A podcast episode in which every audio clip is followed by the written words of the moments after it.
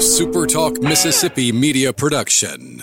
You're listening to Sports Talk Mississippi on demand, presented by Pearl River Resort. Escape to Choctaw, Mississippi and enjoy world class gaming, the Dancing Rabbit Golf Club, and Geyser Falls Water Park. Escape to Pearl River Resort. To the junction, in the grove, and to the top. This, this is Sports Talk Mississippi. On your radio and in the game, right here on Super Talk Mississippi.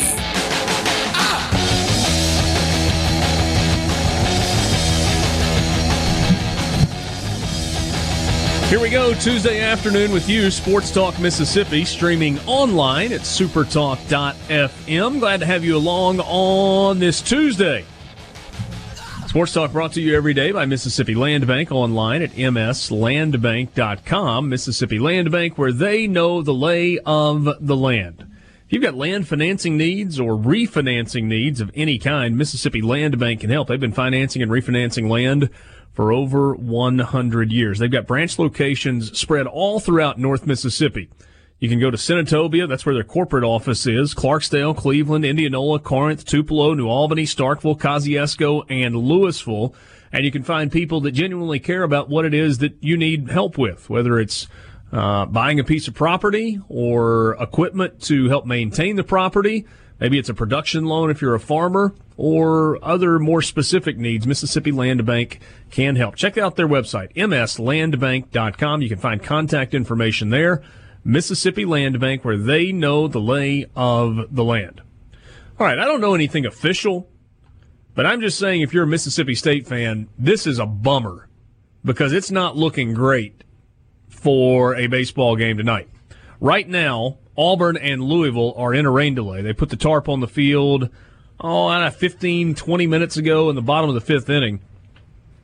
And when you look at the weather forecast, and, and, and Rippy pointed out to me a little while that weathermen know nothing. That, you know, there are few people in life that are wrong more often than weathermen. But I told him I, I was not relying specifically on weathermen. I was relying on, uh, relying on the radar.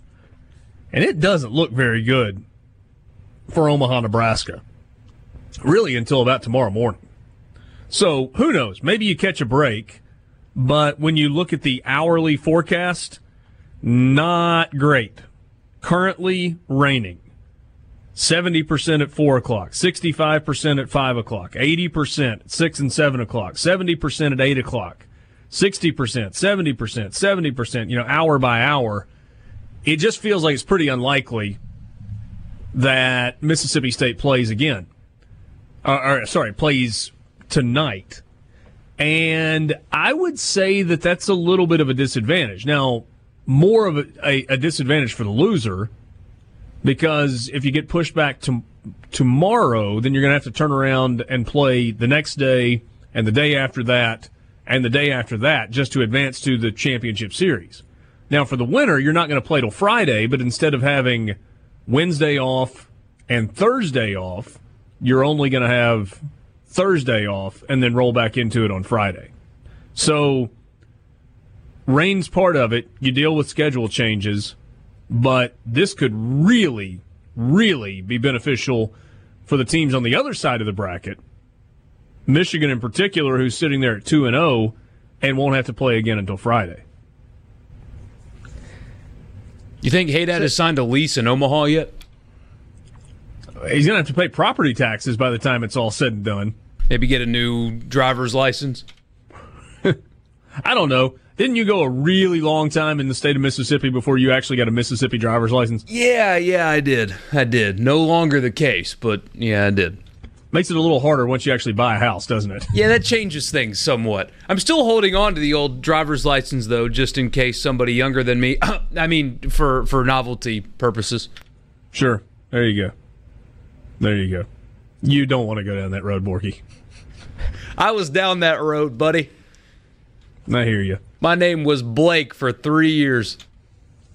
Well, you could buy smokeless tobacco and such. and such.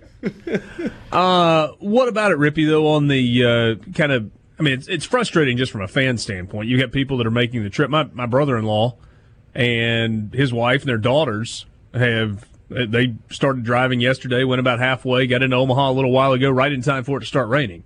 So they will uh, not be watching baseball tonight, most likely. And then kind of everything gets behind tomorrow and kind of going forward. Yeah, I mean it's tough, but I don't. Not a whole lot you can do about it. I don't guess. But, no, there's nothing you can do about it. Oh, I mean, build a stadium with a roof on it, I guess. yeah. I don't feel like that's. Well, I'm not familiar with the budget, but I feel like that'd be quite a lot to add to a relatively new ballpark. Um, but yeah, I mean, what? So like, if you're a loser it- of this game, if if it does get pushed back today, that's a back to back. Yeah. I mean, that's not anything like. Well, but it's of. not just back to back. It's if you lose, it becomes back to back to back to back. Right. Which not easy, but like I guess with the day off, like that's not anything unheard of. Like the, you know, they did it in Hoover. Some probably did it in um the regional. Obviously not doing four in a row in super unless something really got squirrely, but yeah, not easy, but like definitely doable. I guess that's kind of part of the beauty of Omaha that if it is on schedule, that's why we are talking about how bullpen depth doesn't really matter as much because like you're getting a day or two off in between each game. And I heard Kyle Peterson pointed out last night, and it really does make sense. The real advantage is for being one of the teams that plays on Saturday, like on the first day of the College World Series, because if you win your first two games, you don't play until Friday. And so if you play on the second day and you win the first two games, you get a couple of days off. There's three days off for the winner of the first two games in the Saturday Monday side of the bracket. Uh, yeah, and then like I just pointing out the obvious here, it's three days off coupled with the same team having to beat you twice in a row. Like, that- Exactly. that's that's a pretty good position to be in. Yeah. Got a bunch to get to this afternoon. Brian Haydad will join us uh, in the four o'clock hour as he is um, covering Mississippi State, but probably not covering Mississippi State tonight. A um, little bit of news out of Nashville. The Tennessean uh, reporting that the Vandy Whistler was warned three different times in Vanderbilt's first game to please stop whistling because he was making the um, watching experience for those around him and the viewing experience for those on television and the listening experience for those on the radio uh, unpleasant. And he continued to whistle. And on the third time that he was warned in the sixth or seventh inning of the ball game, he was told if he whistled anymore, he was going to be ejected from the stadium. Now, he told the reporter from the Tennessean that he was going to keep on whistling. So maybe we're headed toward an ejection and the removal of the Vandy Whistler whenever Mississippi State and Vanderbilt ultimately get to play. That response tells you exactly what his motivation is. He's looking for confrontation and attention. By saying, I've been asked three times to stop and I'm still not going to stop, that tells you all you need to know about this guy. That he's just looking for attention and nothing more. Yeah, I'm with you on that, Borky, because I'm guessing, like, what seems more likely that that happened and he reached out to the reporter and was like, hey, look what happened to me, or the reporter just randomly was like, hey, you've been told to stop? Well, the, Adam Sparks wrote the story. We've actually had Adam Sparks on the show before to talk about the Vandy Whistler, Uh, and it's kind of an evolving story over the last couple of years. But it's almost like it's given Vanderbilt fans, many of whom admittedly don't like the Whistler, a reason to put a chip on their shoulders. Well, they're out to get us because we're a little old Vanderbilt. No, it doesn't have anything to do with it. It's just annoying. Well, like the I remember the next day sitting at Hoover at the uh, at the SEC tournament. Like I guess Ole Miss was playing that Saturday.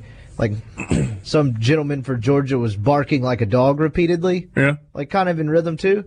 It wasn't nearly like it was kind of funny, a little bit annoying, but like not nearly on the level of that. It's the sound and the repeatedness of it that drives people insane. It's like he can make other noises to root on his schools, which is to Borky's point exactly why he's trying to get attention. Whoever pulled the trigger on that and all foot soldiers involved should get medals. Yeah, I, I don't uh, I don't disagree with that at all. So we'll look closely, uh, more closely at that story a little bit later this afternoon. The city of New York not exactly welcoming with open arms Daniel Jones, who was drafted to be the future quarterback of the New York Giants. He was booed at Yankee Stadium. You like it, you dislike it, whatever. Kind of a tough welcome in a tough town. The only thing that Daniel Jones can do to change the perception is when he gets an opportunity to be the quarterback of the New York Giants, he better be good. And probably is not going to be given much of a honeymoon phase when uh, that time is out there. Uh, Mike Thomas looks like he is about to get paid big time. Borky, you excited about that? I am, and I guess the the question that comes from it is the reports are out there that the Saints are uh, comfortable was the word that they used with making him the highest paid receiver in the NFL. My question is, do you think he deserves number one money? You mean is he in the same category as Julio Jones, etc.? Like yeah. number one wide receiver money. I, I think that's the question coming from here is I mean he, he's produced really well for that team. He's been a great receiver and they get him on a budget at least for the short term. But is he worth the highest paid NFL money? Would it be fair to say that's harder to answer because of the weapons they have in the backfield that they use so often? We'll see. We'll get into that a little bit later this afternoon. A Mississippi team is in our countdown of 100 teams in 100 days. Ole Miss got a couple of commitments uh, earlier today from a neighboring state. Does this look like a different recruiting strategy for Ole Miss? And a whole lot more coming your way at Sports Talk Mississippi with you just getting started on this Tuesday afternoon in the Renaissance Bank studio. Renaissance Bank, understanding you. A couple of Major League Baseball stories for you. One is entertaining because of the subject matter. The other is disturbing if you're an umpire, and I wonder if it's disturbing to other people as well. Lenny Dykstra. Have you guys followed the post baseball career of Lenny Dykstra at all? Have you watched any of the documentaries, followed him on Twitter, read the stories, heard him in interviews? I Enough only to know. Go ahead, Borky. Oh, I only really know of him because a couple of the guys from Barstool got his cell phone number and used to prank call him. It's So- a very specific prank call too. By Yeah, the way, very specific. But that that's that's how I knew that he was such a train wreck is because those two guys would do that, and then I would look him up, and it's not pretty. Uh, Lenny Dykstra is um, a nut job. I, I think it's fair to say. He has been involved in a bunch of different investments, has had multiple failed marriages, has bought and sold and bought and sold and lived beyond his means and been either at bankruptcy or near bankruptcy and out of it and back in again and has one of the most volatile online personas of anybody that's out there that has ever played professional sports. went to prison for a wee bit there too. How long was he in prison? He was in sentenced to three years in 2012. I do not know how much, how long exactly he spent behind bars. I actually was following one of his most recent things. There's a kid in my class, one of my grad school classes, that was trying to do a story on. Do you remember Dennis Oil Can Boyd? Yes. So a little uh, that was obviously way before my time. Trying to do a story on him. Ron Darling wrote that book that came out recently that alleged that Dykstra hurled racial slurs at Boyd, and then Dykstra said he was going to sue. So Sure. Yeah. So, about that for a so, so, so he's pretty regularly in the news. He's got the long history of odd behavior and run-ins with the law, but even by his standards, kind of a weird weekend. The former New York Met and Philadelphia Phillies outfielder chronicled via Twitter his exploits of searching through a dumpster over the weekend for a set of specially made dentures that he mistakenly left in a napkin at a Jersey Mike's sub shop near his home in New Jersey. It's like a Mad Lib. After finishing his sub and leaving the restaurant, he went back to find the staff had thrown the napkins and Dykstra's dentures, which he told NJNewJersey.com were valued at $80,000 in the trash. We're in the wrong business, I think. with the help of his friend, a tag team wrestler who goes by the name Sprinkles the Clown. Dykstra informed his Twitter followers on Sunday afternoon that his dentures were finally recovered after nine hours of dumpster diving. He's in a t shirt with a hat, and you have to listen really, really closely to understand anything that he's saying. I, I think there have been some. Uh, I think there have been some drug issues along the way. Well- that, that's well documented, right? That I'm not necessarily sure, but he's it, he had a hard time understanding him because he didn't have teeth in, right? Presumably. Yeah, but even when he's got teeth in, it's hard to understand him. The guy's it, it, it, you if you just listen to him, he's hard to understand. So he goes on Twitter and he says, "Nails never fails," referencing the nickname that he had as a big leaguer after spending hours upon hours dumpster diving for his eighty thousand dollar dentures. Guy could play ball. Twelve years in the big league, big leagues. Won a World Series with the Mets in '86. Three All Star berths after being traded to the Phillies.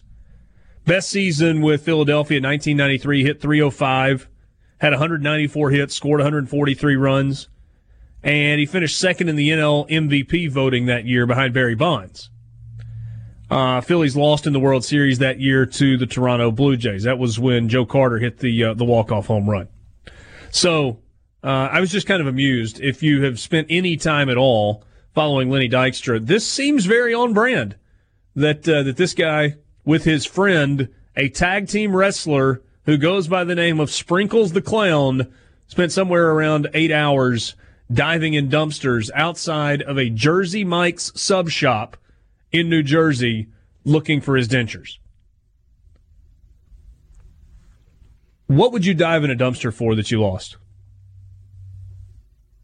And do you have a possession, Borky, that you own that if it mistakenly was thrown in the dumpster, you would spend eight hours combing through trash to try and get it back? Ooh, uh, I've got. Well, there's a few autographs that I've got that I would do that for. I've got a, an Adam Vinatieri Super Bowl signed Super Bowl ball, which is pretty cool.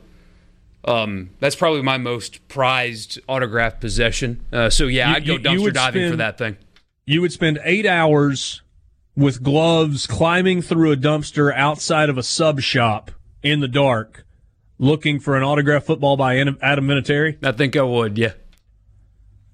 Rippy, do you have an earthly possession that you would do that for? No, I don't think so. But I guess if my teeth cost eighty grand, I'd probably give it a couple hours. I don't know about eight. Yeah. Um, I don't think so. I don't really like anything that much. Yeah, I mean, I guess like the obvious answer if you are married or engaged and your wife lost her engagement ring, a diamond ring, or a wedding band, or maybe you lost yours, maybe you would spend some time doing that. I, listen, I th- this is not to sound calloused, but Jane's ring is insured. And so if it got thrown in a dumpster, I'd make an insurance claim on it.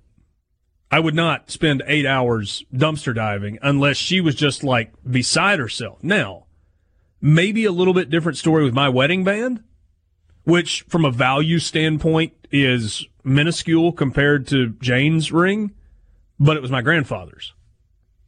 And so my grandmother gave me this ring to wear as my wedding band. It was my grandfather's wedding ring.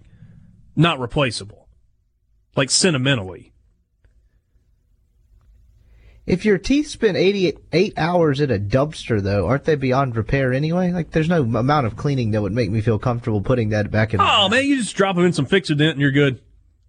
I'm a five second rule guy. Like, I'm not a germaphobe, but eight hours in a dumpster seems like a different, uh, Well, but if they were wrapped up in a napkin? oh, that makes it all better. C Spire text line 601 879 4395. 601 879 4395. What would you spend eight hours diving around in a dumpster for that you own? Do you own anything that you would spend eight hours looking for in a dumpster? Our friend Rebecca Turner just walked in here to, to tell me that in college she accidentally threw away her car keys and spent three hours digging in a dumpster um, trying to find those. And she did that because she was terrified of what her parents would say. You can get new car keys made.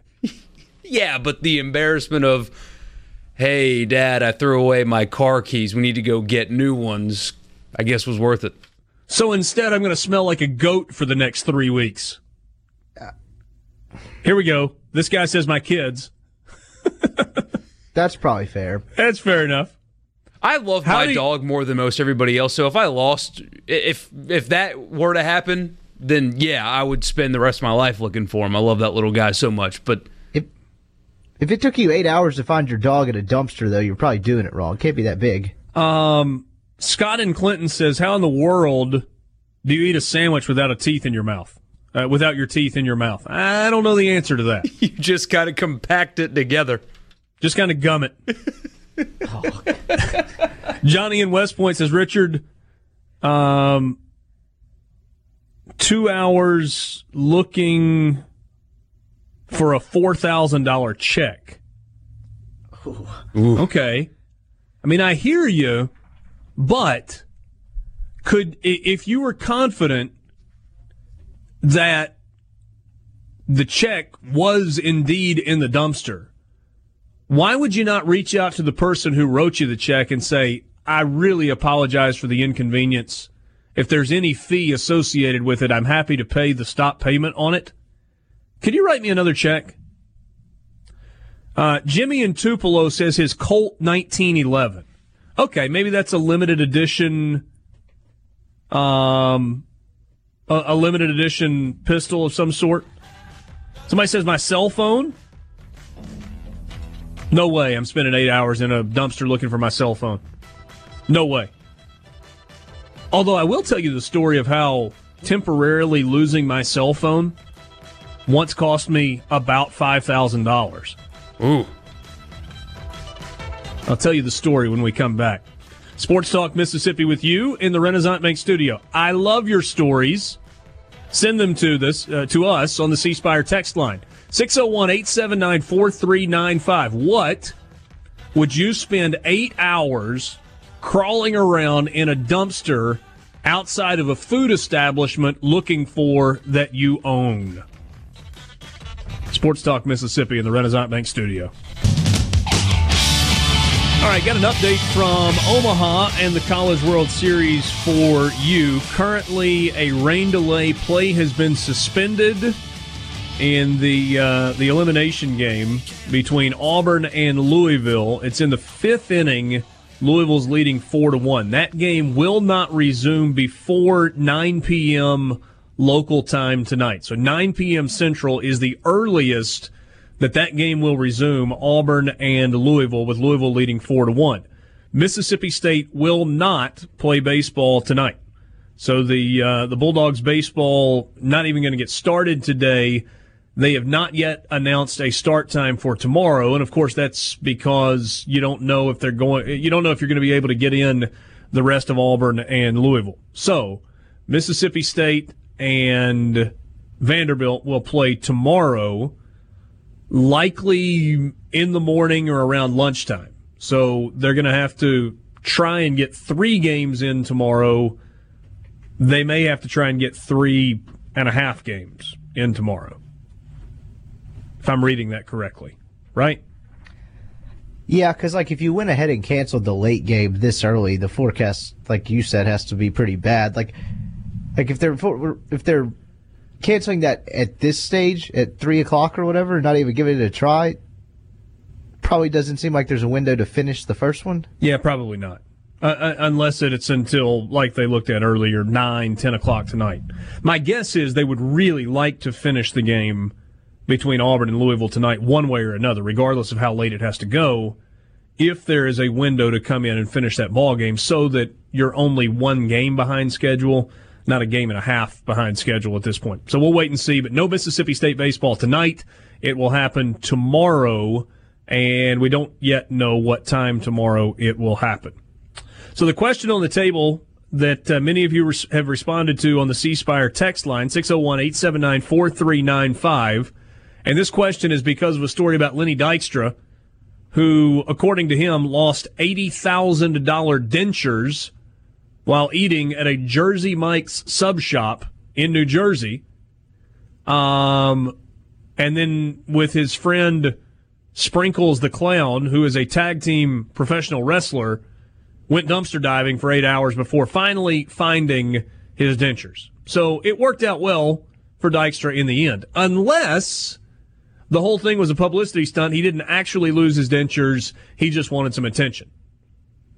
I mean, I don't really think that's the case, but it wouldn't be the craziest thing ever related to Lenny Dykstra.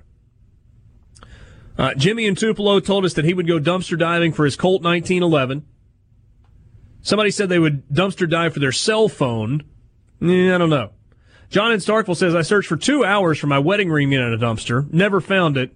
But good news, my second ring did not cost as much. That is from John in Starkville. Yeah, mine was nothing. I made sure of that because I, I like to think I'm a responsible person, but I don't have, I don't wear watches or jewelry or anything, and so I went with just a cheap metal option. It's just black metal, you know. So if yeah. I lost this today, I, I mean, it wouldn't even set me out three bills. So I'd be, I'd be just fine. Yeah. Um, I never take mine off. Like never ever don't take it off swimming, don't take it off in the ocean, don't take it off in the shower, don't take it off, you know, if I'm playing golf or anything else. So, um, you know, I go probably, silicone one when I'm working out. Those things are pretty magical. Never taken mine off either.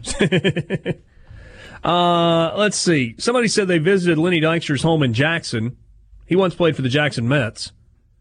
Uh, says my roommate at Belhaven was Terry's cousin. Not sure who Terry is.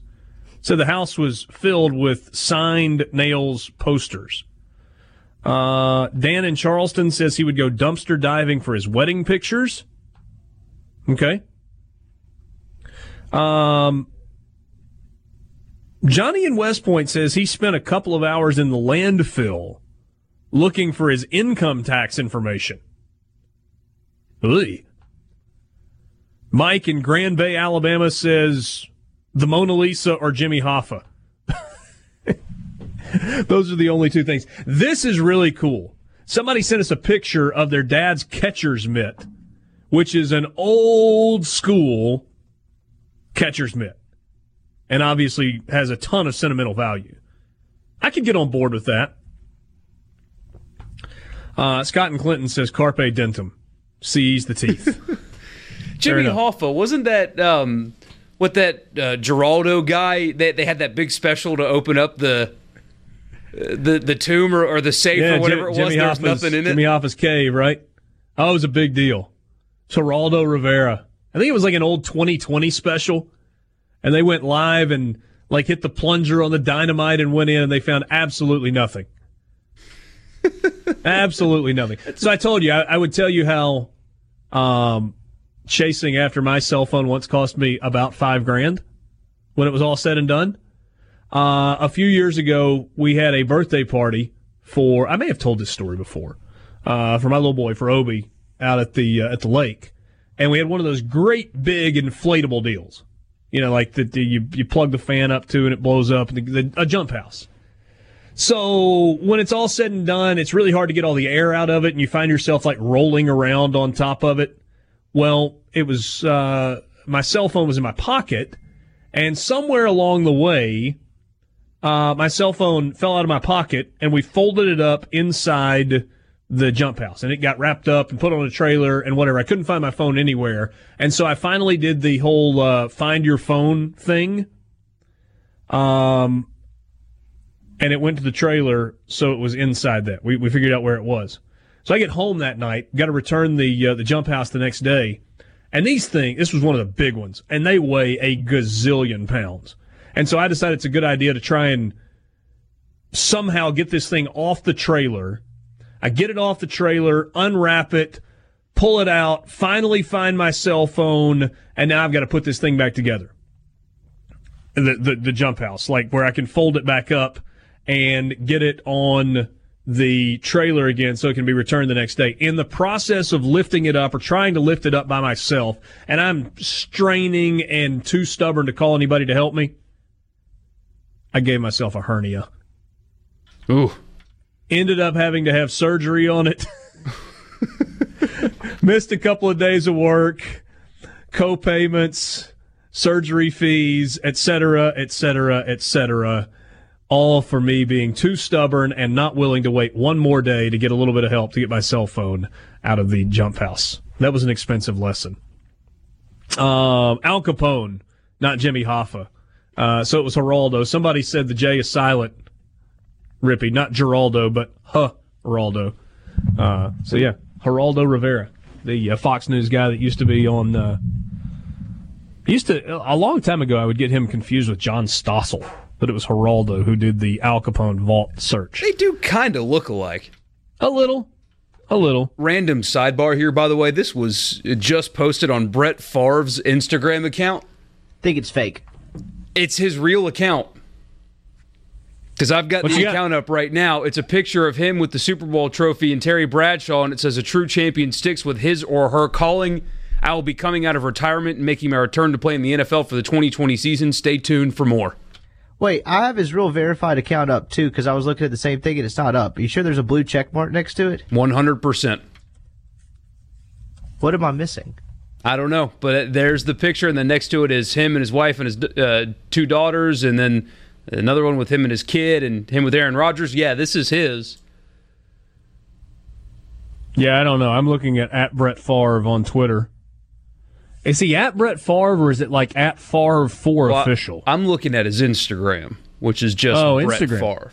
Yeah, There you go. Uh, so stay tuned. You really believe Brett Favre's coming out of retirement? absolutely not. But found that funny. Yeah. Um, by the way, I did mention to you there was one other kind of crazy baseball story. Uh, Manny Machado was ejected for arguing balls and strikes, and then he lost his mind. Took his bat, threw it to the backstop, paid no attention to anybody that was out there, and the Major League Baseball Umpires Association, none too pleased with the fact that he got uh, basically a slap on the wrist. Gets a one game suspension for Major League Baseball. And the MLB UA, the Umpires Association, tweeted this. Manny Machado received a one game suspension for contact with an umpire over balls and strikes and violently throwing his bat against the backstop with absolutely no regard for anyone's safety. Violence in the workplace is not tolerated and offenders are dealt with severely and even made examples of for the good of its uh, da, da, da, for the good of its employees as well as the company itself. That really bothered me. Is this truly, et cetera, et cetera, et cetera? A whole bunch of hashtags also. You're being facetious. It didn't actually bother you. No, no, that really did kind of bug me because you, in a day and age where you have like the Angel Hernandezes and Joe Wests of the world, like what if a play? I saw Alex Wood, who's a pitcher for the Reds, used to pitch for the Dodgers, make the point. Like, what if a player did this to an umpire after he got tossed? Went on social media and trashed him. Like, they're not allowed to do that. Why is this not being disciplined? Oh, you think the Major League Baseball Umpires Association should be disciplined for going after? Machado, you can't Machado do it the other way suspension? around. They're more protected than the Federal Reserve, man. It's unbelievable. There's, um,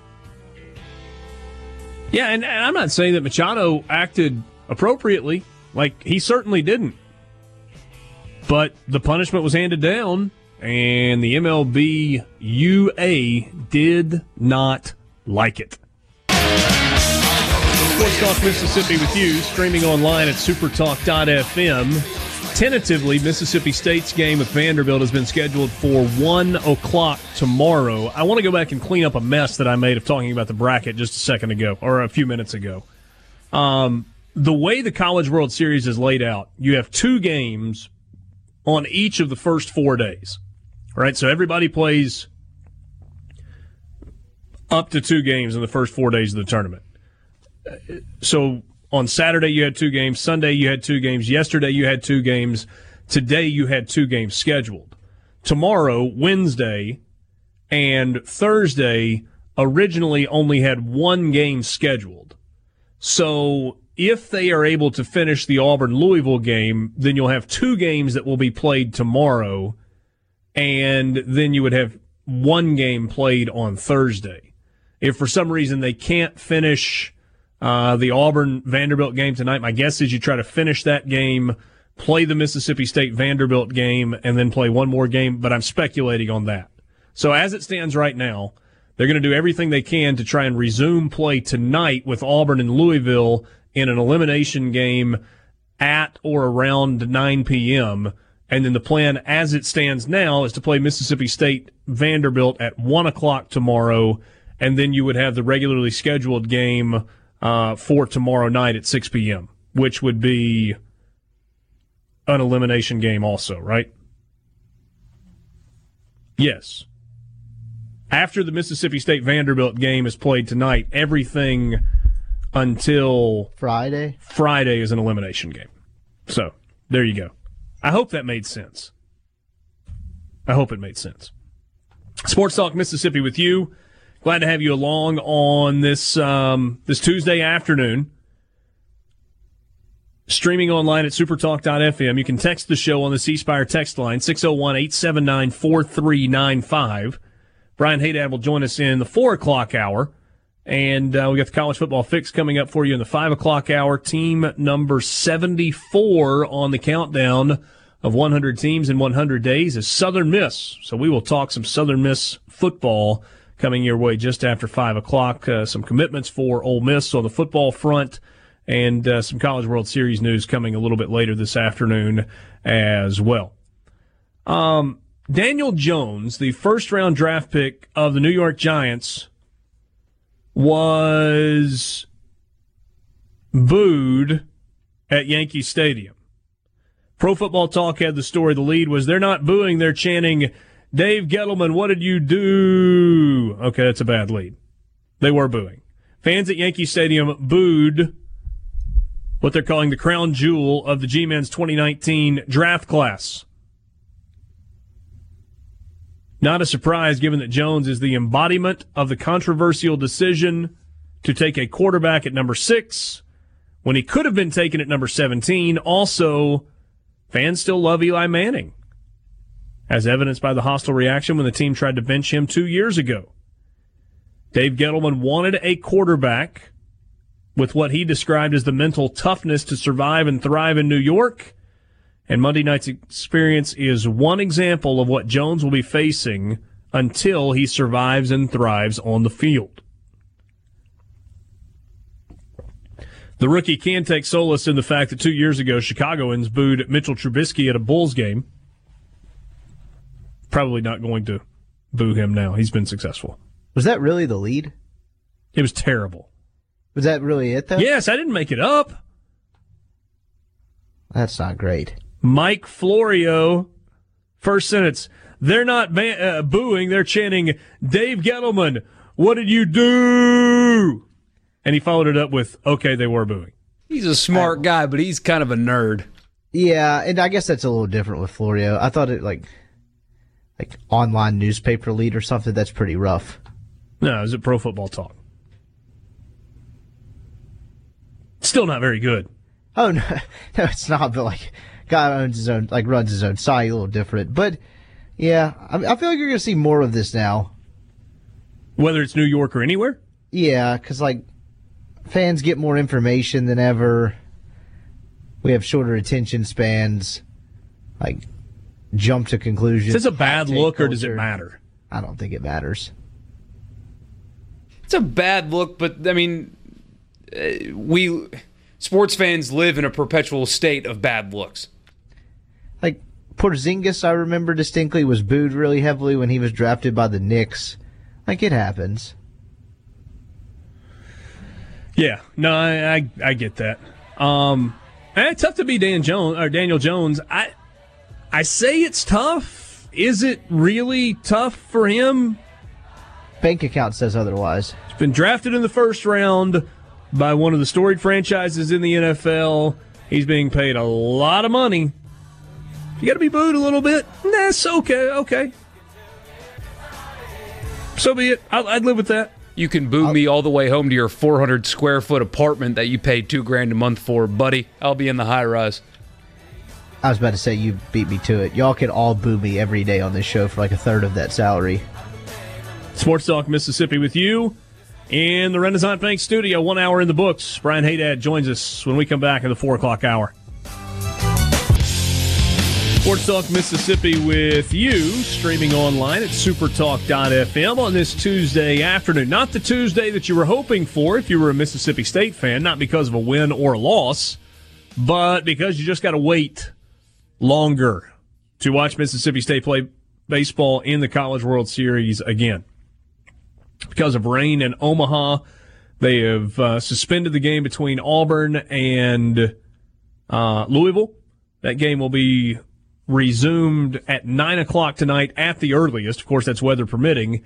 And for now, Mississippi State's game with Vanderbilt is scheduled for 1 o'clock tomorrow at TD Ameritrade. Sports Talk Mississippi brought to you every day by Mississippi Land Bank online at mslandbank.com. Mississippi Land Bank, where they know the lay of the land. If you've got land financing needs of any kind, Mississippi Land Bank can help. They've been financing land for over a hundred years and they know how to navigate that industry. They know how to help you navigate through the difficulty of buying land, refinancing existing loans, getting equipment, or uh, maybe getting that recreational piece of property that you've been thinking about for a long time. MSLandbank.com, Mississippi Land Bank, where they know the lay of the land. Let's go to the Farm Bureau phone line, check out favorites.com and go with the home team. Brian Haydad now has a lot of time on his hands in Omaha, Nebraska. What's up, Haydad? What's going on, guys? Great to be back with you. Yeah, I was planning on being at the ballpark to do this segment with you, uh, but uh, now it looks like, like you said, uh, I got the evening off. Yeah, so what is the weather like right now? I mean, we were, were watching the game earlier. Obviously, some rain came into the area. It wasn't like torrential rain, but when you look at the forecast, it doesn't look great for the next, oh, handful of hours. Yeah, it's just steady. It's just nasty out there. It's, it's that light, drizzly rain, but it picks up every now and then. And it, and like you said, you look at the radar, and it doesn't appear to be going anywhere for basically the rest of the evening. So it's just a nasty day here in Omaha, but uh, hopefully it'll clear out and play baseball tomorrow. Do you um, do you think that they'll be able to resume that game that's going on later tonight, or is that just wishful thinking? I think I think it's probably less than a fifty percent chance they'll play that game tonight, just from the way it looks outside and the way that the radar looks. It's going to be really really difficult. I know they have they try not to start anything after ten o'clock uh, but from what I can tell, it's not a, a hard rule. It's just sort of a, a guideline. So if, if they're willing to go late, they might be able to get it going. But right now, I mean, it's, it's, I don't think it's difficult to say. You never know with the weather. But right now, I, I would be surprised if they did that. And if that's the case, I don't know. Will they just pick up really early in the morning? Will they play between? I don't know how that's going to work if, if Auburn and Louisville can't finish up today. I mean, it's kind of hard to imagine them if they have to resume that game starting it before what ten o'clock in the morning. I, I, can't imagine them going much earlier than that, especially for a day that had only one game scheduled already. So you know Mississippi State and Vanderbilt are going to play, and then you know you've got an elimination game after that that was originally scheduled for six o'clock tomorrow night. So what? They start at ten and then hope that that is over in a couple of hours and Mississippi State Vandy can still start at one. Does that make the most sense? I think that would make the most sense. I mean, I can't imagine them trying to play between games, obviously, and then I don't think they would want them to. I don't think they would want uh, that to go after any potential game. So yeah, I don't. I don't see how you. That seems to be the only window you have is to go early. Would they go any earlier than 10 a.m.? I mean, they might have to. I mean, just just to get everything in and give the the field and the appropriate amount of time to get the you know everything done as far as the grounds crew goes. So I mean, they could go at 9 a.m. I don't know if they're going to do that though. I, hope that they are able to call this game a little early to let those two teams get back to the hotel and get get a good night's sleep. So they're not you know staying up at the ballpark for the next five or six hours and then being told okay night and leave. Yeah, that would would certainly make more sense. And I, and I guess the thing that's different in say the SEC tournament and the College World Series, those early days in the SEC tournament, you're playing four games in a day, and I think the first game starts at 9:30, and you tend to have a late game that goes sometimes after midnight early in the game. But if you can play four games in a day when you start at 9:30, it certainly feels like you ought to be able to play two and a half games um, on a day, assuming the weather cooperates. Yeah, you would think so. I mean, like you said, conference tournaments do this all the time, and and this is basically just it's basically just like a regional low, and the brackets and everything are all set up. So I, I don't think it's going to be a problem, even if they do have to play a third game, or I guess if you said like a half game tomorrow. But uh, you know, it's obviously an inconvenience isn't the right word either because I think they build it this way on purpose. Obviously, you know, they they give these teams these days off and everything so that if something goes wrong, you do have some wiggle room. as far as getting games in, so nothing has to be postponed or, or over delayed or anything like that. And and Haydad, to me, the most interesting part of this at this point is the loser of tomorrow's game between Mississippi State and Vanderbilt now doesn't have the day off to get ready for that next game, and so pitching that your your strategy surrounding pitchers changes a little bit, doesn't it? You would think so, right? Yeah. You, you, if you do have to go into your bullpen and get two, two or three innings out of you know somebody like a Jared Liebelt or uh, or Cole Gordon, even you know you're probably not going to be able to come back to them on Thursday, you know, as you would have had you played tonight and then had the day off. So yeah, that could change things up. Luckily for MSU, I guess, and that Peyton Plumlee is a guy who's been known to be able to get pretty deep into starts, give you six or seven innings. So assuming you know he goes out and he starts and plays his normal kind of game, you know, the, the bullpen depth shouldn't be a huge issue, but it, it's definitely something to consider. Brian Haydad joining us on the Farm Bureau phone line. Check out favorites.com and go with the home team. When you go to that website, all you got to do is type in your zip code and it will give you the option to get a quote on auto insurance or property insurance, or you can bundle the coverage and save by getting both coverages on one account. You're dealing with local agents, agents in all 82 counties in Mississippi. That is Farm Bureau. That's why we tell you to go with the home team. So what else is going on in Omaha? I mean, uh, you got a bunch of fans out there. Everybody that's there wants to go to baseball. So what? Folks just kind of hanging out and trying to figure out how to pass the time. I, I, guess probably a good day to own what a movie theater or a bowling alley. Well, or a good day to maybe own one of those downtown bars that that, that surround TD Ameritrade uh, Park because you know I guess imagine a lot of the Louisville fans and Auburn fans are just going to walk out and go have a couple of beers and something to eat and then they're going to hope to come back tonight and be able to watch baseball. So yeah, uh, downtown right now is just going to be a little bit of, of congestion as people are you know hanging out and waiting on that. As far as the state fans, state fans and the Vanderbilt fans, you said it. You know, some of uh, the indoor attractions here. Obviously, the zoo wouldn't be a good call with the rain going on, but uh, those those things will probably be populated tonight. It's messed up my schedule. Tomorrow was going to be laundry day for me. I got I got to figure something else out. I'm, I'm running low on pants. Well, that's because you've been out there for three weeks already. it feels like it, man. I got I'm down to I'm down to like two pairs of pants. I got I got to either get a laundromat or find. We have one group of media. They rented a house and they said they have a washing machine. We may we may go over there. There you go. Doesn't your uh, doesn't your hotel have a washer and dryer somewhere in there? Usually, you can find one of those well, like I don't in know the if they basement. just let everybody use it. It's probably mainly for sheets and towels. I don't know if they just let you know civilians use that. Well, a lot of hotels, you ought to check into that because a lot of hotels will have like one coin operated washer and dryer in the hotel. I have never stayed anywhere long enough to need to do laundry, so the, this is something new to me. I'll, I will check that out. Yeah. Well, and then you've always always got the uh, like the tag that's hanging in your closet where you can get the dry cleaning. You know, it's like twelve dollars for a single shirt. Yeah. Hey man, I'll just keep the receipts. Somebody will pay for it, right? Probably. Yeah, maybe, maybe you uh, maybe you ought to use that money uh, judiciously as well and uh, not press the limits. I don't know how that works. I don't know how that. So uh, steak last night, right? Dirty clothes. Steak last night, yeah, it was fantastic. What a great meal that was. Very good. What'd you get? Outstanding. I couldn't. I couldn't have been happier. I got a uh, 16 ounce strip, cooked medium rare. Well done. Too bad I wasn't there to uh, buy your dinner, huh? Saw somebody giving him a hard time on Twitter about the, the temperature he had his steak cooked. And I mean, there are murderers among us because why would you eat it any more cooked than medium rare? I mean, the thing was cooked perfectly. I couldn't have been happier with it. As I told the girl, the lady on Twitter, like you know, the, the cow comes to the restaurant dead. You don't have to kill it again. Just, just, just, just cook it a little bit. It's, it's going to be fine. Wait, hold on a second. Hold on a second. You had somebody complaining that your steak was undercooked. No, no, they were saying that. Yeah, yeah, they thought they they thought that it needed to be cooked more. They wanted. That they, is- they were a well done type person, from what I could tell. Oh my goodness!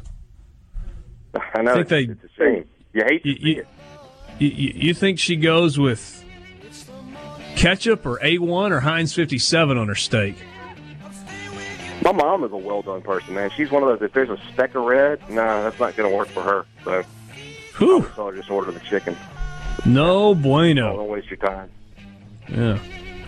Uh, Sports Talk Mississippi with you, streaming online at supertalk.fm. We are glad to have you along on this Tuesday afternoon. No baseball tonight, excuse me, tonight for Mississippi State. They will play at 1 o'clock tomorrow. At least that is the scheduled start time as of right now. Take a quick time out. More coming up with you in the Renaissance Bank studio. Renaissance Bank, understanding you.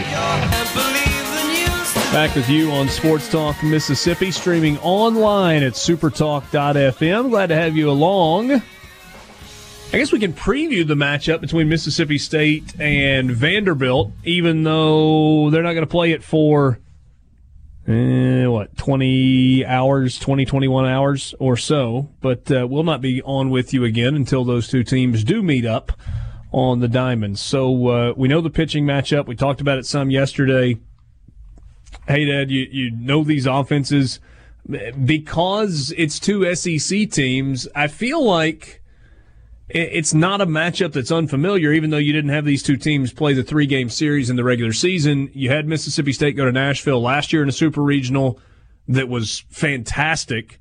And then you had a, a really good pitchers duel when the two teams met earlier this year in the SEC tournament. Yeah, we've seen a little bit of both. I mean, those games last year in Nashville, those there were a lot of runs scored in those games. Whereas, like you mentioned in the SEC tournament earlier this year, one nothing game. So, yeah, that's what these two teams are. Though they're both capable of winning either kind of game. They can go out and, and, and win a one nothing or two one game, but they can also go out and if it gets to eleven to eight or twelve to nine, you feel comfortable winning the game that way with both of these offenses. So you know, you really don't know what to expect tomorrow when you go out to, to, to watch these two teams play because they're just so versatile and just so capable of, of winning any kind of game.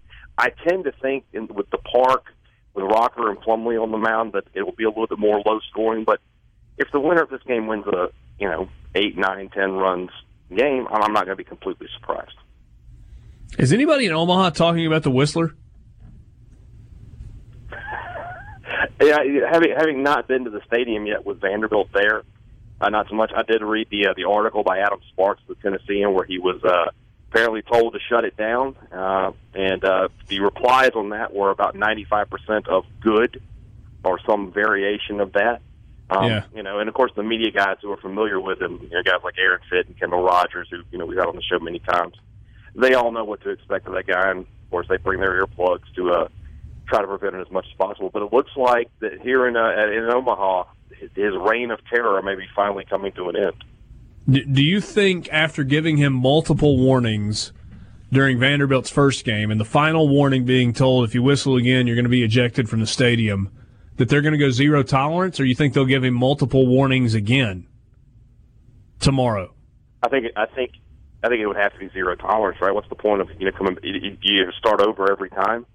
I think you know, and knowing from what I know of these these guys, and it's just the one of them up here. The the other one's supposed to be coming if Vanderbilt makes it later in the uh, series. But yeah, from what I can tell, they're just a couple of you know attention seekers. They don't really you know that they're all about themselves more than anything else. So they're going to go out there and try to you know get the the spotlight on them. So they'll come in whistling, and uh, hopefully they'll uh, be shown the door. I agree. Get a little little college World Series drama. I wish. I, mean, uh, it's ridiculous. It, it's not. It's just not fair. It's if somebody just sat there and screamed like a banshee in somebody's ear. It's not artificial noise, but they would ask them to leave. This is the same thing. You're being a nuisance. Get out. I mean, it's almost like if you allowed one fan base to bring noisemakers into the stadium on a regular basis. Mm, it is natural. Well, you have to set up parameters and rules for something like that. No, okay. Hold on a second, can though. Can they whistle in between pitches before the pitcher like steps on the rubber? Or something? I don't know. Yeah, I'm, I'm just saying, for you to say the reason to get rid of him is because it's annoying, people might make that same argument with regard to cowbells, don't you think? They might. They might. But at least with the cowbell, it's rooted in a long-standing tradition, and everybody's doing it. It's not just one guy who's trying to be super fan so that everybody will look at him. I will say with the cowbells, at least like when thousands of them are ringing, it just kind of all blends into one big, loud, clingy white noise. Yeah.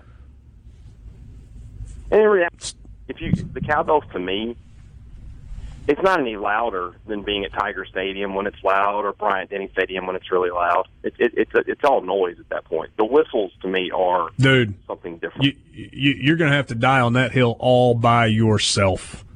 That's just not true. I mean, maybe, and you know, I'll I'll- I'll admit that probably because it's I've been around it my whole life.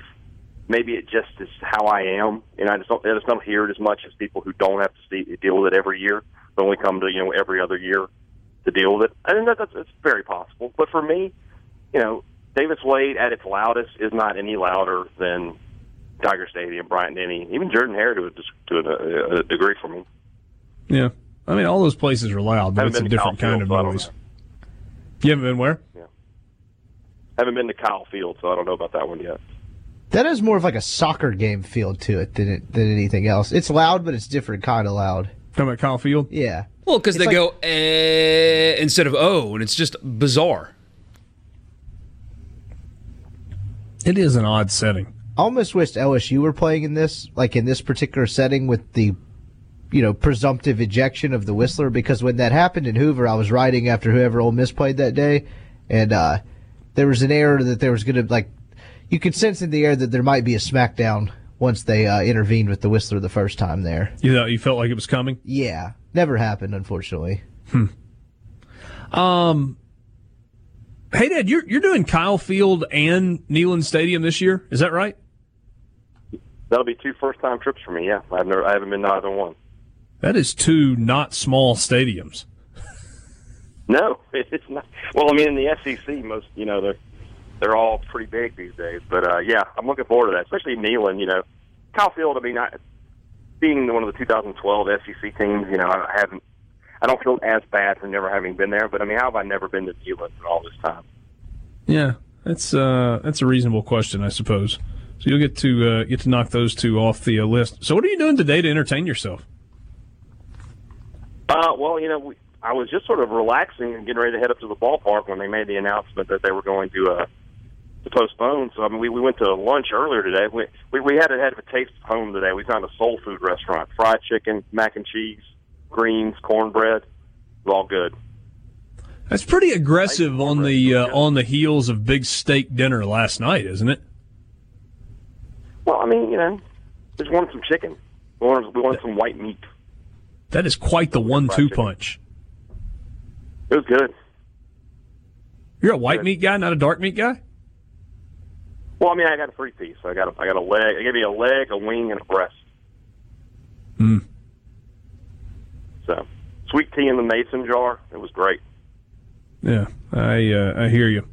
Sports Talk Mississippi with you. Glad to have you along this afternoon. You want to be part of the conversation? You can text us on the C Spire text line 601 879 4395. 601 879 4395. So we mentioned the Whistler a second ago.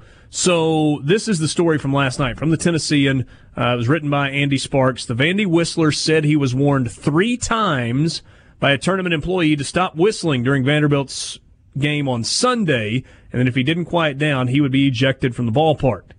He plans to keep whistling in the Commodores game against Mississippi State. Here's his quote.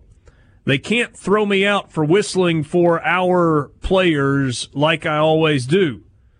That's a quote from Preacher Franklin, one of the two Vanderbilt fans dubbed the Vandy Whistler. But the tournament employee said people around me were bothered by it, and people watching the game on TV were calling and complaining. He said, Whistle like that one more time, and you're going to be thrown out of here. The NCAA uh, directed questions when asked for comment to the Omaha Metropolitan Entertainment and Convention Authority. Shocking that the NCAA would shirk responsibility and not own it. The College World Series Stadium Guide lists that, quote, noise making devices of any kind are banned, but whistling produced naturally is not listed as a prohibited action. There was a guy that was sitting close to him in the stands that said he was definitely an official employee of TD Ameritrade Park. He had an earpiece in, walkie talkie and a badge around his neck. And I heard everything the guy said. He told Preacher that people weren't enjoying the game because of the whistling, so he needed to stop whistling. Preacher told the guy that he would try to hold it down as much as he could. The guy came back a third time, maybe in the sixth or seventh inning. That's when he told Preacher that if he didn't stop whistling, they would escort him out of the park. Why does the guy get two warnings before you just take him out? It's baseball. Actually, Three why, strikes. you're out. actually, why do you give him three warnings? So he got three visits from a stadium employee and said, if you do it again, now we're going to punish you. At some point, when you have kids, if they're not doing what you tell them to do, you have to punish them. Do you, do you tell them the same thing three consecutive times? Or do you tell them to do something and then if they ignore you, they get in trouble the second time? I don't know. You tell me. That's something I need to know soon. Yeah, I'm not sure that there's a one size fits all answer to that. But I would make a one size fits all answer to the Vandy Whistler. I'd find a guy on the way into the stadium before it begins and say, You whistle, you're gone, there's your warning, there won't be another. That was if I was in charge. Sports Talk Mississippi in the Renaissance Bank studio. Sports Talk Mississippi with you Tuesday afternoon. Glad to have you along. Richard Cross, Michael Borky, Brian Scott Rippey on the Farm Bureau phone line. Brian Haydad joining us from Omaha, where Mississippi State was supposed to be playing their second game of the College World Series tonight. That has been put on hold. They will now play at 1 o'clock tomorrow afternoon, their game against Vanderbilt. So, um, rain in the area. You had uh, Auburn playing Louisville earlier today, and uh, Louisville was leading four to one in the fifth inning when that game was suspended because of rain. It will resume tonight at nine o'clock at the earliest, and uh, they'll try and finish that one up tonight. And then you'll have two games tomorrow. Any gauge at all, Haydad, of whether or not there's kind of an uptick of Mississippi State fans as they get deeper into the tournament with one game in the books, or kind of expect to see mostly what you saw the other night? Uh, you know, that, that would have been a much easier question to answer uh, if I was at the ballpark. Last night downtown and, and out and about, I saw a lot of maroon and white uh, all over the place. There were a lot at the steakhouse. I went to a couple places afterwards. There were some Bulldog fans there. So I think there's a pretty good stream of Mississippi State fans just making their way up here. Um, and now, you know, we'll see what happens tomorrow. Obviously, I think if, and like I said before, if State wins this game tomorrow, I think you'll see a, a big, big surge of Mississippi State fans make it up here. Uh, And, and you know what's you know what's fascinating to me, and I, I don't know that it's unique for Mississippi State. I mean, Mississippi State obviously is one of the teams that draws exceptionally well throughout the year. I mean, the the teams that you look at at the top of the attendance standings every year, it's LSU, it's Mississippi State, it's Ole Miss, it's Arkansas, and you know a couple of others. Those four usually kind of separate themselves from everybody else, but the average attendance that you see for Ole Miss, Mississippi State, Arkansas is usually in the what 6,800 to 7,500 range. I mean, it's a paid tickets number, and then LSU's usually up around 10,000. But the biggest crowd of the entire season in Starkville was what 13,000 and change. Saw that a couple of times in postseason play. And yet, if Mississippi State continues to advance in this thing because of the stakes and because of the opportunity to potentially win a national championship, you're going to have multiple thousands of people who have not been to a single baseball game all year, whether it was in Starkville or somewhere else, who are saying, you know what, I'm going to Omaha. Yeah. I think you, probably had a big surge of that uh, in 2013 when State made it to the NCAA, or made it to the uh, the national final, because you know the opportunity to see your team win a national championship doesn't come around all that often. I would imagine the same thing is true for uh, women's basketball from the, the two championship game appearances there. You have people who I know for a fact I know a couple of guys who had not been to a, a women's game all year. They follow the team and they supported them, but they just hadn't been to a game. But when they made the national championship game, they're like, "All right, let's get in the car. We're going to watch them. We're going to get on a plane. We're going to go watch them." So, you know, I don't think it's a, a unique thing, but it, it definitely is indicative. You know, the fan support these two, all these schools have, and, and the same, like you said, the same would be true if Arkansas were still playing or if LSU were up here. That they would have a good group here now, but it would continue to grow as the stakes got higher. Yeah, and I guess it's all about the opportunity to see history happen for for your program to be able to, you know, whether you go to games or not, it's still your team, and you want to celebrate the biggest moments, and there's no bigger way to celebrate it than by actually being there.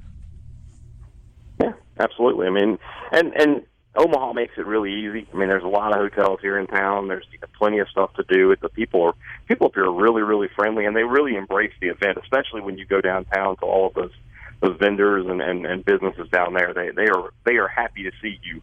And when you tell them they're from Mississippi, they they, they light up and say, "Oh, here from Mississippi State, that's great. We, you know, glad you're here." Blah blah blah. So, you know, it, it's a great event. I'm I'm glad to have been able to be a part of it. The entire Super Talk Mississippi crew, Sans Brian Haydad, will be in West Point on Friday to help promote the Mossy Oak and Old Waverly golf Oh, courses. right. Oh, You're missing it, man. I was, I was looking forward to that one. I'm Yeah. I thought sorry, you were man. I was looking caddying for forward to that me. I was. I'm sorry, Rippey. I can't make it now. Uh, duty calls. Yeah. Mossy Oak and Old Waverly are two of the premier golf courses, not just in Mississippi, but in the entire country. And we'll be talking about an upcoming event that is happening this summer, the U.S. Women's Amateur USGA event, a national championship happening at Old Waverly this summer. I'll tell you more about that coming up on Friday. The entire Super Talk Mississippi family in West Point this Friday live from 6 a.m. until we wrap up at 6 p.m. And then on Saturday, Garden Mama will be on site at the Tupelo Farmers Depot. That's this Saturday from 8 until 10. The Tupelo Farmers Depot has locally grown vegetables, fruit, honey, flowers, and more. Be sure to stop by this Saturday, 415 South Spring Street in downtown Tupelo for Garden Mama at the Tupelo Farmers Depot. Don't want to miss that coming up this uh, this weekend. What is left? I, I know you and Joel Coleman on the Thunder and Lightning podcast did kind of a preview of, of this game between Mississippi State and Vanderbilt. So what's left to talk about with regard to this matchup, Haydad, that we haven't covered to this point?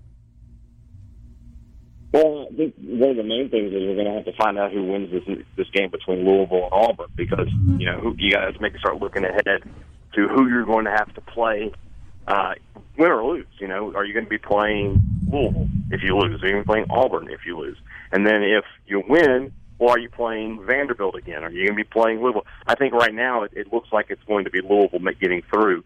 Uh, and so, you know, Louisville's good enough to beat Vanderbilt in that uh, elimination game that they would play on Thursday. So it could be Mississippi State Louisville on Friday if that's the case. So I mean, that, that to me, that's like the last little bit of, of something to look at is to start playing it forward in all scenarios. Who is the next team Mississippi State's going to have to play, and how will they attack them? Yeah, and I think your scenario is a reasonable one, but it's also reasonable with really all three of those teams. If you get to an elimination game with Mississippi State or Vanderbilt with Louisville as the opponent, then Louisville good enough in a one-off setting to beat either of those teams. Mississippi State in a one-off setting good enough to beat either of those teams, and the same thing for Vanderbilt. I mean, that's that's kind of why we've talked about since the bracket came out this side of the bracket being that stacked. It always felt like Auburn was a long shot, and I don't know that. I mean, I tend to think if you're Mississippi State, and probably if you're Vanderbilt, you would have rather.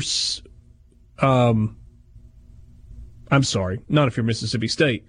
If you're Vanderbilt or Louisville, you would have rather seen Auburn hold on and win that game against Mississippi State.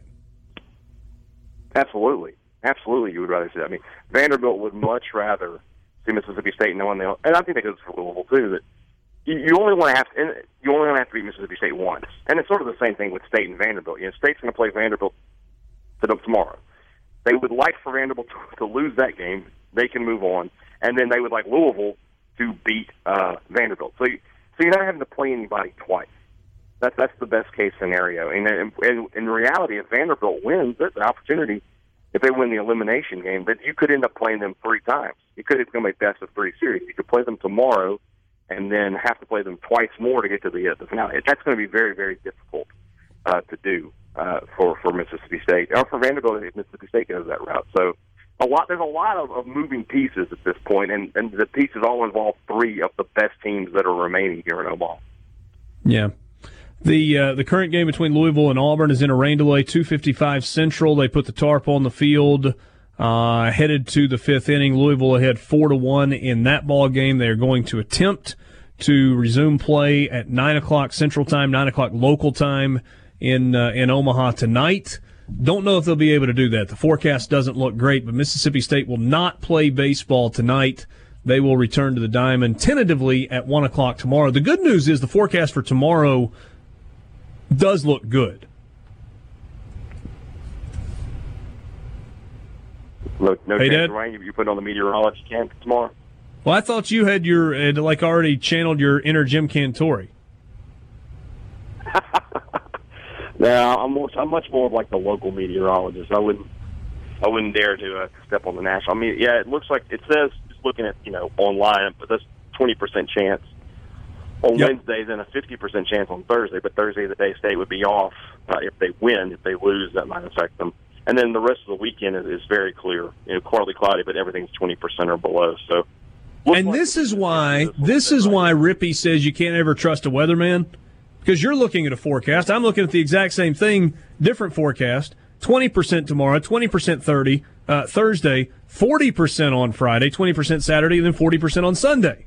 You're going to get me in trouble with It's the weather crapshoot. people. I think it's more so the weather itself. Oh, I thought you said weathermen you, were who you couldn't trust, or women. Not that you were being sexist. You're going to get me in trouble from all angles here. Weather just- people. Yeah, but it's just unpredictable. It's hard to predict. Haydad, we don't. Yeah, yeah, we, we don't have to get him in trouble. He does just a fine job of getting himself in trouble. It's a fair point. we don't. We, we can just stand here and, and Rippey will say something that gets everybody riled up. Yeah, fair enough. All right, Haydad. Thanks, man. All right, buddy. Talk to you tomorrow. Stay dry. Brian Haydad in Omaha. Sports Talk Mississippi with you in the Renaissance Bank studio. Just as I thought it was going alright, I found out I'm wrong when I thought I was right. It's always the same, it's just a shame, that's all. Five o'clock hour with you Tuesday afternoon. Sports Talk Mississippi streaming online. Supertalk.fm. Richard Cross, Michael Borky, Brian Scott Rippey. We spent some time in the four o'clock hour with Brian Haydad, who is in Omaha, trying to figure out what to do with the rest of his evening. In the event that Auburn and Louisville are not able to begin play tonight, their game, excuse me, their game will resume at 11 o'clock tomorrow morning. Mississippi State and Vanderbilt would then play 65 minutes after the completion, so an hour and five minutes after the completion of Auburn Louisville. They are going to attempt to play later tonight. Finish up uh, Auburn and Louisville headed to the fifth inning with Louisville leading four to one over Auburn. If they cannot play tonight, they will play at 11 o'clock tomorrow morning. And then Mississippi State and Vanderbilt will play an hour and five minutes after that game finishes. I don't know why they picked 11 instead of 10. Nobody consulted me. Seems to make less sense, but whatever suits your fancy. You got fifth, sixth, seventh, eighth, and ninth inning left, five innings left. You're not going to keep everything in the same time window. But by all means, schedule it to start in a time where you're not going to be able to finish it in the time window and keep everything else on schedule. Makes all the sense in the world, right? Right. You look like you had something to add and then you just failed out of it. So three games. Why would it not finish in the time window? They've got five innings. They're going to start playing at 11 a.m. So you're done in one. and they're going to go 65 minutes in between games. Mississippi State Vanderbilt scheduled for one. Then you've got an elimination game tomorrow night at six. I mean, it's just going to end up everything pushed back an hour or two. So they'll take an hour and 45 minutes to finish this game. It'll end at 1245. Mississippi State and Louisville will finish, will start at basically 2 o'clock. They'll finish up at uh, what 545 530 545 and then they'll play at 7 tomorrow night so whatever no big deal just like what's the point of putting out a schedule if you know your schedule is not going to work Wishful thinking. It's dumb though. Be real. Sports Talk Mississippi brought to you every day by Mississippi Land Bank online, mslandbank.com. Mississippi Land Bank, where they know the lay of the land. Time for the college football fix. College Football Fix is driven by Ford and your local Mississippi Ford dealers. Log on to buyfordnow.com. Find out why the best selling trucks are built Ford tough, but it's not just trucks. You've got cars and SUVs as well. Great savings going on, current deals. Plus, you get some special incentives, including the special incentive, extra special savings for first responders and military personnel. That is only at your local Mississippi Ford dealer. We're counting you down to the start of the college football season. Team number 74 on the countdown of 100 teams in 100 days. Southern Mississippi. This day is bananas. B A N A N A S. This day is bananas. 100 teams in 100 days. Okay, ready?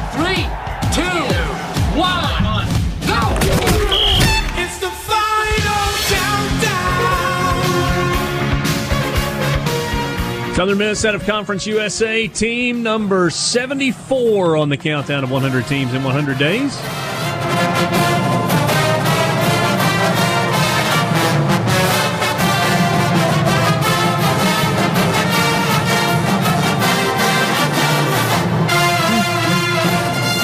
Pretty good fight song. Really good one. It's got power. It- That's what makes it a good does. fight song. I agree. A lot of horns in there. A lot of uh, big, aggressive horns. I like it. Southern Miss went six and five last year, six wins, but no bowl game. That was frustrating. Beat Jackson State big to start the season. One point lost Louisiana Monroe in week two, and that probably is the game that sticks out more than any. Where you go, if you could just gotten one more. Appalachian State in week three was canceled because of weather issues. A win over Rice, relatively close loss to Auburn on the Plains. They lost pretty handily at North Texas. Came back, beat UTSA, lost by a field goal to Charlotte, beat Marshall by two, lost by a field goal to UAB. Had a one point win against Louisiana Tech, and then smoked UTEP in the season finale, thirty nine to seven after the game against UTEP, you were in the waiting game business where you hoped that six was going to be enough. But last year was one of those years where you had more bowl eligible teams than you had slots available in bowl games. If you rewind a couple of years, you had multiple teams that got in with sub 500 records. Just not the way it fell last year for uh, for Southern Miss. Um, Jack Abraham is expected to be the starting quarterback, although I don't think it's going to be without a competition when they uh, when they get to the start of fall camp. We've talked some with Luke Johnson about that. I had some good quarterback play in the spring, although I think most people believe that it'll be Jack Abraham that ultimately wins the uh, wins the starting job. Last year in nine games, Abraham completed 73% of his passes, threw for 2,347 yards, 15 touchdowns, 261 yards per game. Uh, you had other guys that played the position as well uh, throughout the course of the year. You know, if you rewind, everybody thought going into the season that it was going to be Kwadra Griggs. Um, some off the field stuff that had to be dealt with. And I'm using my words carefully there because it would be easy to say off the field issues or off the field problems. But it turned out, I think I can say this. I mean, I don't guess, well, I know this to be true. It turned out that there weren't really any off the field issues at all. But because of the process that the university, not the athletics department, but the university chose to go through and felt they had to go through, you ended up costing him a lot of time and he just wasn't the same player. So Griggs ends up playing in two games last year. You expected him to be the starting quarterback going in. Turned out not to be the case at all. Tate Whatley played in some games. Uh, Marcelo Rodriguez had very limited play. Same thing for Neil McLaurin. But Jack Abraham is the guy that is returning with significant experience this year for Southern Miss. And they need him to be good because it's a, uh, a challenging schedule to say the least. uh, outside of Conference USA. So Alcorn State on Saturday, August 31st in Hattiesburg to start the year. Then in week two, a road game against Mississippi State. Games at 2.30 on ESPNU. Week three, a road trip to Troy. And that is usually not easy. Week four, a road trip to Tuscaloosa. So a home game against Alcorn State out of the SWAC in week one, and then three straight road games Starkville, Troy, and Alabama before getting back to back home games. UTEP and North Texas. North Texas is the homecoming game on, game on October 12th. Back to back road games at Louisiana Tech and Rice. And then it's home road, home road to close out the regular season. UAB in San Antonio against UTSA, Western Kentucky, and then a lovely November 30th trip to Boca to play for Florida Atlantic in the season finale.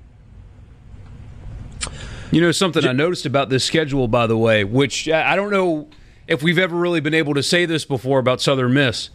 You can find every single one and watch it without problem. With this new ESPN Plus deal with the Conference USA, you've got to pay for a subscription.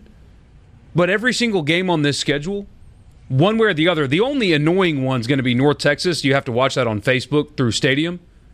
But everything else is an ESPN flat platform or the NFL Network. So That's it will good. be easy to watch your football team this year. Yeah, you got to pay five bucks a month for it, but you couldn't say that last year, a couple years ago.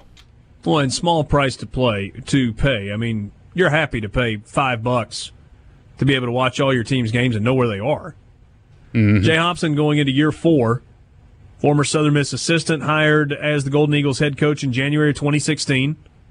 Year one, seven and six, a bowl win, and the first win over an SEC opponent opponent since 2000, when one of Jeff Bower's teams did it. Beat Kentucky in the season opener that year. Year two, eight and five, lost to Kentucky to start the year, and then got it going from there. Ultimately lost in the Independence Bowl to Florida State 42-13. And then last year 6 and 5, winning record but no bowl game. Pretty good string of success for Southern Miss over an extended period of time. But Jeff Bower, the guy that is credited with doing the most and being the steadiest for the longest period of time. 1990 for Jeff Bowers when he was hired, and uh, I guess 91 through 2007. You had Larry Fedora, then Ellis Johnson. Hmm. Todd Monken got it moving in the right direction once again, 2013 to 2015, and now year four of Jay Hopson rolling around in Hattiesburg. Southern Miss, team number 74 on the countdown of 100 teams in 100 days. And long ago, somebody left with the cop. Sports Talk Mississippi streaming online at supertalk.fm. Glad to have you along. Richard Cross, Michael Borky, Brian Scott Rippey. Haydad is in Omaha. Take a little football recruiting for a, a second. If you follow football recruiting people on Twitter, you have uh, you've seen a lot of activity in recent days for both Mississippi State and for Ole Miss. Um, just looking at the composite list right now. So, month of June commitments for Mississippi State. Cameron Threet, the cornerback from Lewisburg and Olive Branch, three star cornerback, has committed. I think it was last night news broke that, uh, forgive me if I pronounce it wrong, Janari Dean out of South Panola, the safety, had committed to Mississippi State, three star, six feet, 190 pounds uh, 17th ranked player in the state of Mississippi. Uh, Jacavon Brown, and again, I may have messed up that name, outside linebacker committed back on June 5th to Mississippi State. Another three star player, 6'3, 225 pounds. Uh, Sebastian Dolcine, or Dolcine from Colin, uh, committed on June 11th. Offensive lineman, 6'5, 295. And there was one other, uh, Grant, ja- uh, two other June commitments. Grant Jackson from West Lincoln School in Brookhaven, another offensive lineman, 6'6", 304, committed June 11th. And on June 5th, you had Caleb Ducking, a wide receiver, 6'5", 195, out of Holmes Community College, uh, committing to Mississippi State. So that's some of the, the guys that in the month of June have committed to Mississippi State. And it's been an active June. 19 current commits for Mississippi State has them currently ranked 15th in the country in recruiting class rankings. Ole Miss currently has 16 commitments, and they're ranked one spot behind Mississippi State at number 16 in the national rankings. And last night or today, not sure which it was, two more commitments for Ole Miss come in, Rippey. Yeah, so you get a safety out of Louisiana, and then you get another defensive tackle prospect. Um, the safety's Eric Reed Jr., and I think they're really high on this kid. He was four star, pretty good offer sheet. Um, they got him on campus not too long ago. He went to LSU as well not too long ago for a camp, I believe, and committed today. I think they're gonna. I said safety. I think they're gonna try to play him at corner, six one one ninety, pretty good length and range. Okay, so that commitment comes in today. Just kind of doing the same thing we did with Mississippi State. Month of June commitments for Ole Miss. Josiah Hayes, um, who is a defensive tackle, 6'3", 296. Khalil Benson out of Southaven. He's an offensive lineman, uh, committed on June 9th. Robert Scott, an offensive lineman, offensive tackle out of Conway, Arkansas, committed June 11th. June 9th, you had Contrell Bullock from Columbia, Mississippi, a running back uh, who committed. Also, uh, June 9th, uh, Lacavius Daniel, cornerback from Jones County Junior College. Uh, earlier this week, I guess it was on the 15th, Cedric Johnson out of W.P. Davidson High in Mobile, a uh, defensive end, 6'3", 225, committed. Uh, DeSanto Rollins out of Baton Rouge, Parkview Baptist in Baton Rouge, defensive lineman, uh, committed as well. And good grief, June's been busy, hasn't it? Uh, and Darius Coffee from Winona, um, an athlete listed as an athlete, and Luke Schaus from Brentwood, Tennessee, an offensive lineman. What were you going to say? Well, you said busy month. I believe that's a dozen commitments this month. Somewhere around there. Yeah. Um, so Ole Miss currently ranked eighth in the SEC, one spot behind Mississippi State in the national rankings, which means one spot behind them in the league rankings as well. The breakdown: Mississippi State one four star, 17 three stars out of their 18 commitments.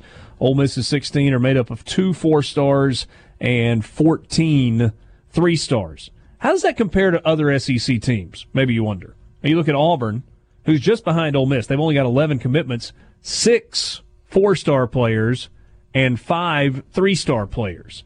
Uh, Texas A&M, who's ranked 13th nationally, one five star, four four stars, and six three stars. And I don't mean to bore you with stars. Uh, and I understand people go, oh, star rankings, star rankings. But Borky, I feel like we've kind of gotten to the point where we've established, and there's a long track record of the fact that star rankings matter when you're talking about recruiting. Yeah, they mean something. It's proven in players that are put in the NFL. It's proven that uh, in wins on the field in college. It's proven with championships won. And that doesn't mean you can't have a good, successful program not recruiting like Alabama does. But if you want to win like Alabama does, you have to recruit the way they do. And people will say that recruiting services only rank certain players certain ways because Alabama gives them an offer. Well, I mean, that doesn't sound like a terrible practice when you consider that Alabama is only offering the best kids in the country. So uh, people try to dismiss it and say it doesn't it doesn't mean anything and all of that stuff. But these evaluators, they don't bat a thousand because nobody's going to bat a thousand, especially when you're talking about 16 year old kids that they're evaluating who will hit growth spurts and other things, maybe get into trouble or whatever. They do a really good job of evaluating prospects. They really do and it bears out in the numbers. So you ha- you have to recruit well in the numbers if you want to win, with very little to no exception, generally speaking.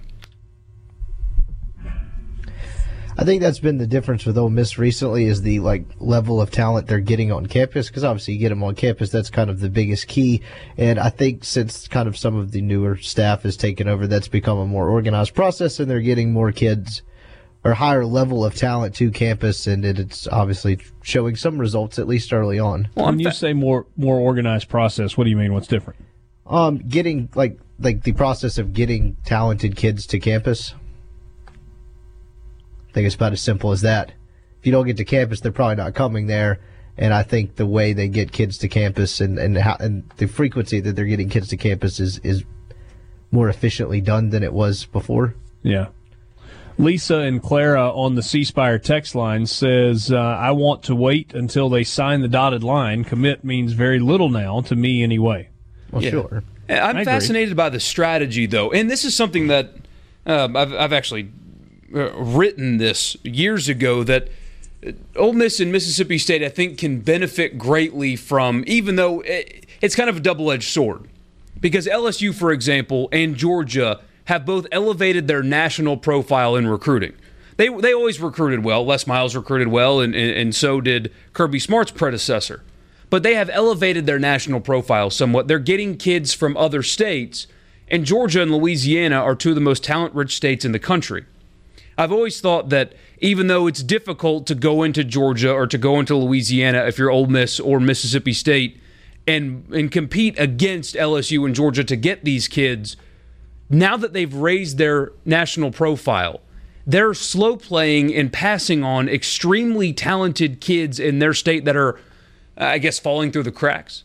And the two guys that committed to Ole Miss today are both from the state of Louisiana, a state that produces NFL players per capita at an extremely high rate. But since LSU is going to get kids from other states now, you can swoop in, be an SEC school, be an SEC school nearby, and give them an opportunity and benefit from Georgia, LSU, and even Alabama and Auburn to some extent, even though they've Alabama's been this way for a very long time.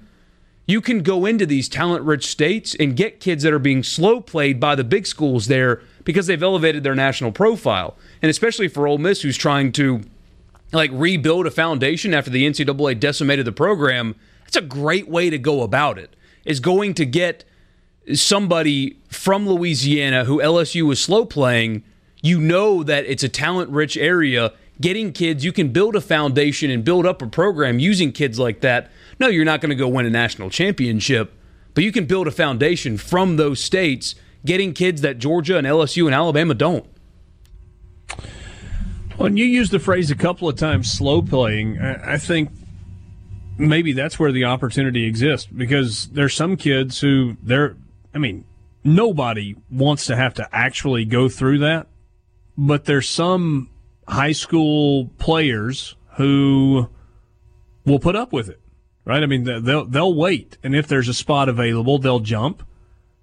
And there's some who go ahead and make a commitment somewhere, and then if they find out at the last minute, you used LSU as an example.